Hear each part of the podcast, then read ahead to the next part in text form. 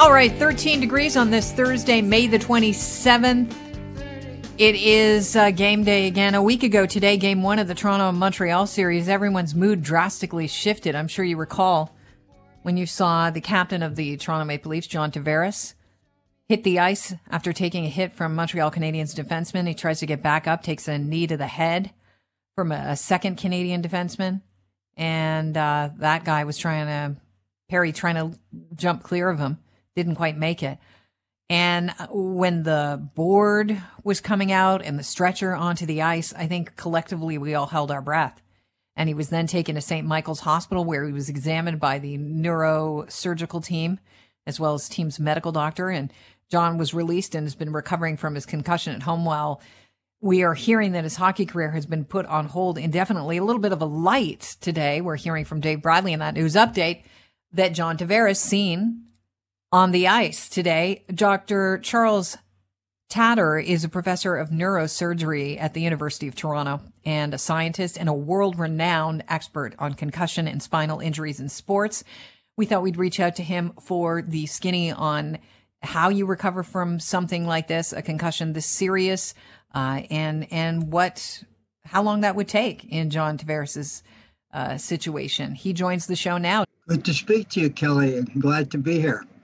So, are you shocked that John Tavares, after you know suffering an injury like that, it looked pretty serious when they bring out the board and when you're not getting up on the ice, uh, and you have been uh, told you're suffering a concussion and to stay home indefinitely? Were you shocked to see him on the ice so early? Well, we like people nowadays to start exercising early. Uh, in the old days, we would put them in a dark room for a few days and tell them not to exercise, but that went out the window a while ago. And now we are recommending exercise um, from an early uh, start after a concussion. The brain likes to be on a moving body. It gets better faster if people get up and around if they can. But we also want to caution them that uh, they can't really get another concussion until they've fully recovered. And that's why it will be important for John not only to start exercising early, but to make sure that he doesn't get another concussion until he's fully recovered. If the concussion's in the brain, it makes sense, you know, the old way of handling it, you know, slow everything down. Uh, what is uh, the theory behind getting the body moving? How does that help out the brain? That's that's a great question, and uh, I wish we knew the answer to that because we could even accelerate recovery uh, more if if we knew exactly what the value of exercise is. We don't think it's the usual endorphins. You know, people like to exercise because the brain actually produces chemicals called endorphins that make you feel good, but unfortunately, it's not the feel good chemicals that uh, cause uh, improved recovery, but it's another class of chemicals, at least we think that's what it is, called growth factors, which are proteins that actually help the brain restore connections. They actually will help regrow fibers in the brain that may have been damaged by the concussion. So the quiet brain on top of a resting body doesn't produce enough growth factors. But if you exercise and move around, move your arms, move your legs, the brain produces more growth factors. That's the current theory. So the movement's a reboot to the brain. It actually is. It's a it's a reboot to the brain. So no more dark rooms and quiet downtime after a concussion. But as I said, there there is a risk, especially if you're a little bit uh, unbalanced, and a lot of people do get um, imbalance, even vertigo, like spinning sensation, which can actually lead to a fall. So we have to be careful not to get another hit to the head while you're recovering from the first hit. Otherwise, it can multiply. And we saw that happen I don't know if you're aware of the case of Rowan Stringer, the young um, rugby player who actually got this terrible problem called second impact syndrome because she got another concussion before her brain had fully recovered from the first. So it's very important to be careful during that recovery period. Can we talk about uh, John Tavares? I know it's very hard to comment specifically on his case if you weren't involved with it, but how, one of the things that struck me when I saw, um, the replay of what happened, because I actually didn't see it in real time.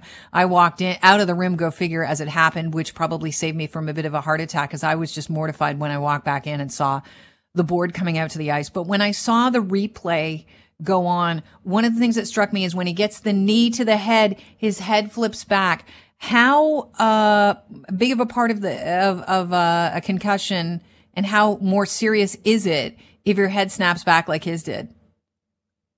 Well, that is exactly right. That's the way the brain gets concussed. And in technical terms, we call that acceleration of the brain. So in his case, the acceleration was backwards, as you pointed out when he when he took the knee to the head and that uh, hit was very high velocity. Like uh, Corey Perry was really traveling at high speed, and that's what made John's head snap back like that. So uh, that acceleration of the brain in inside the skull, we in, in technical terms, it's it's sort of rotational acceleration or deceleration, but uh, in practical terms, it's really jiggle of the brain.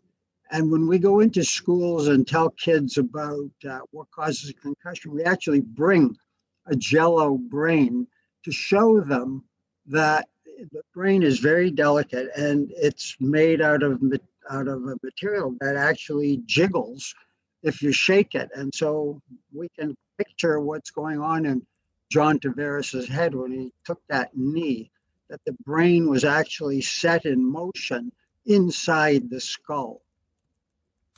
Please tell me in normal times that after the lesson with the jello brain, you allow the kids to play zombies and eat it.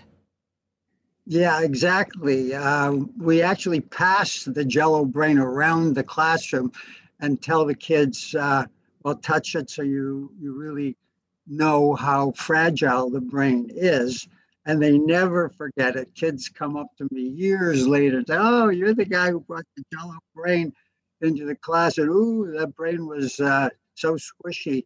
But that's the way it is when we expose it um, at surgery. In fact, I tell the kids uh, that I just removed it from a patient the day before, and I promised to bring it back the next day. So they have to be very careful when they when they touch it. It seems like it would be a good idea to take around to uh, minor hockey leagues and things like that to just give everybody an idea of how serious those hits are, how dangerous they are. Not to freak anybody out, but I think to um, really punctuate how fragile your brain is. When you look at uh, John Tavares's injury, how long does it normally take to recover from um, a concussion like this? The recovery from concussion is very variable and hard to predict at the beginning. Like when he was lying there on the ice, uh, it's you know I saw the thing in in real time, and like I was just so worried about it. And I've actually met John because he he helped us um, with a, a video that we did a number of years ago to try to teach kids how to protect themselves. So I was just heartsick when I um, when I saw him lying there, and it would have been impossible to know how quickly uh, he could recover. It's very variable. Some, you know, some people never recover. We we have patients like we've we've looked at about a thousand patients um, in our Canadian Concussion Center at the Toronto Western Hospital, and the recovery time is all over the map. And as I said, we have we have a lot of people who never recover fully. You know, everybody recovers to some extent, and the majority do recover fully, especially mm-hmm. if they've only had, you know, one or two concussions. After you've had 10 or 12 concussions, your recovery is in doubt. Um, and, and, you know, we have a lot of people who are continue to suffer from concussions. You're a world renowned expert. So when you saw, and you also said you know John Tavares, when you saw Tavares give the thumbs up as he was being taken off the ice, as a, uh, an expert on concussions, did you see that as a really positive sign? And how encouraging for you as well is the skate today? Yes, exactly. If you wake up quickly, if the period of unconsciousness and or the period of amnesia is, is brief, the potential for recovery is that much better. Um, so when he when he was uh, alert enough within just a few minutes of the concussion, I was uh, optimistic that he was going to make a good recovery. When By the said, way, when yeah. I looked at yeah, uh, well, no, I was just going to say that you know I'm interested in prevention. Like prevention yeah. is so much better than treatment. If we can prevent these, you know, that's the real score here. How to prevent concussions. When I saw the hit that Ben Chiarot had laid on poor John Tavares, I I was really concerned because that hit was not a full frontal body check. It it was almost from behind. Mm-hmm. Now you can say, well, John turned and maybe Chiarot uh, couldn't, uh, you know, change his direction fast enough. But when you hit from behind and you're unsuspecting, uh, sure, he was he was knocked down from behind, uh, in my view. So I'm very concerned that we're not doing enough about body checking, and body checking is the biggest cause of concussion. We just analyzed about 80 uh, young players from 13 to 18 who have come to our center for management of their, their concussions. And body checking is number one cause uh, of concussions. And I think there's more that could be done in preventing body checks that end up causing concussions. We really have to look more carefully at body checks and make sure so, that they're not from behind. Are you proposing that the NHL uh, change the regulations on what's allowable? Well, you know, the NHL has moved. When we point things out to them, they do get it. Like uh, the fact that uh, we don't see the enforcers anymore. I mean, look at that. That's a huge change for the NHL. That you know, the the the coming of enforcers into the NHL is a big deal and now the complete disappearance of enforcers shows that the NHL can change. I don't think they have changed enough. I'd like to see them adopt more stringent rules against checking from behind, for example. Really examine those checks. You know, now with video replay, maybe you can say, well, I didn't see for sure or the referee didn't see for sure that it was from behind, but with video replay, I mean, you can see exactly what happens. And let's be stricter about what we're saying is just, you know, another uh, unfortunate concussion. Dr. You know, Tator, we, before yeah. I let you go, because I uh, we're at a bit of a time limit here. Before I let you go, um, we saw John Tavares on the ice again today. You said, you know, it's good to move around to recover from an injury like this, a concussion like this. Do you anticipate, uh, what do we need to see to get to him, uh, playing in the next series? Like, do you anticipate, like, are there benchmarks that you'd like to see that would say, okay, he's going to be back on the ice to play in the playoffs?